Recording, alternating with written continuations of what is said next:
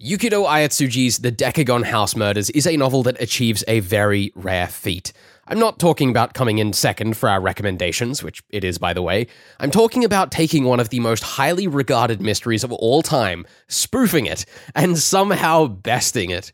This is Death of the Reader, you're listening to Review Season, and it's time to talk about this novel. Brought to the West by Locked Room International, translated by Ho-Ling Wong, The Decagon House Murders by Yukito Ayatsuji was for the longest time one of those if you know, you know books. A few outlets over the past year have written great pieces on the Shin Honkaku, or New Authentic School of Japanese Mystery Fiction, off the back of Pushkin Vertigo's latest reprint of this book, and it's great to see that recognition grow, given this book is effectively what created that school. The Decagon House Murders is a tontine, isolated island mystery, which, if you're unfamiliar, basically means everyone arrives at the island, and as foreshadowed by a stylized list of the forthcoming murders, nobody is left alive to leave. This suspiciously specific subgenre was solidified in the hearts and minds of mystery fans in 1939 by Dame Agatha Christie's And Then There Were None, which took out ninth place on our list this year. 48 years later, a young author at the Kyoto University Mystery Club put together his own version of it, featuring the club members of a legally distinct K University Mystery Club traveling to Tsunojima, or Corner Island, a small blip off the coast of Kyushu, Japan, to put together their latest club magazine. The island was owned by the recently deceased Seiji Nakamura, an eccentric architect whose structures on the island were defined by being blue and being decagonal the former of which burned down in suspicious circumstances, taking the architect with it. The club's leadership hopes that the ominous setting will inspire their writing, including adopting the roleplay restriction of only referring to one another by the names of famous mystery authors they each adopted upon joining. On the mainland, other associates of the club investigate suspicious letters that arrived at their homes as the club left shore, afraid that their isolated friends are in for something a tiny bit more dangerous than the writing of a magazine. If you're a ravenous reader of crime and mystery fiction, you've probably already clued into the clever game of identities that Ayatsuji has built. An eccentric man who probably, but not definitely, died on the island he effectively designed every aspect of. A group of university students all going by fake names with an intricate eye for murder mystery. Our detectives entirely unable to visit the scene of the crime itself.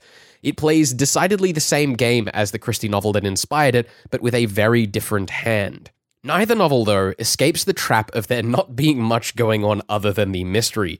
There's a note from Soji Shimada in the Locked Room International version of the book that bemoans Ayatsuji wasn't particularly great at fleshing out the characters in the novel.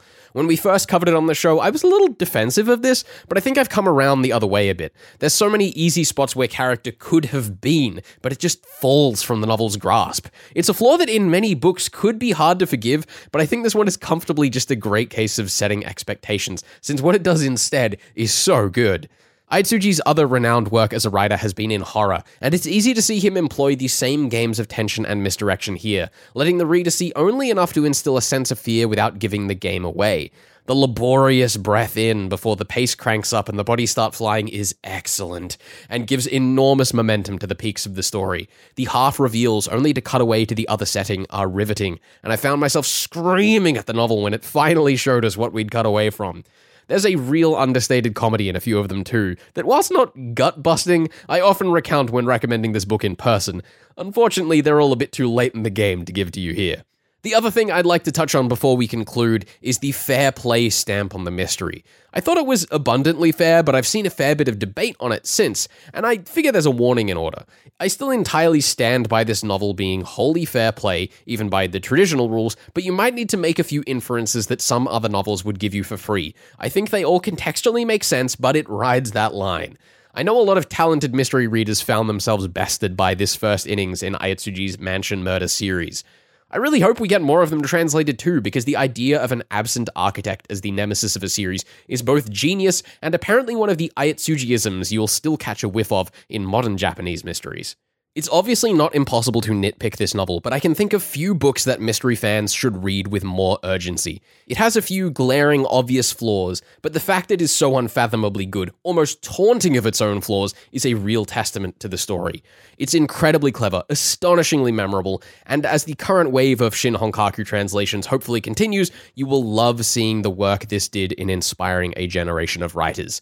I do not have the time to name the dense list of people who, upon hearing we occasionally feature Japanese novels, ask, Have you read the Decagon House Murders?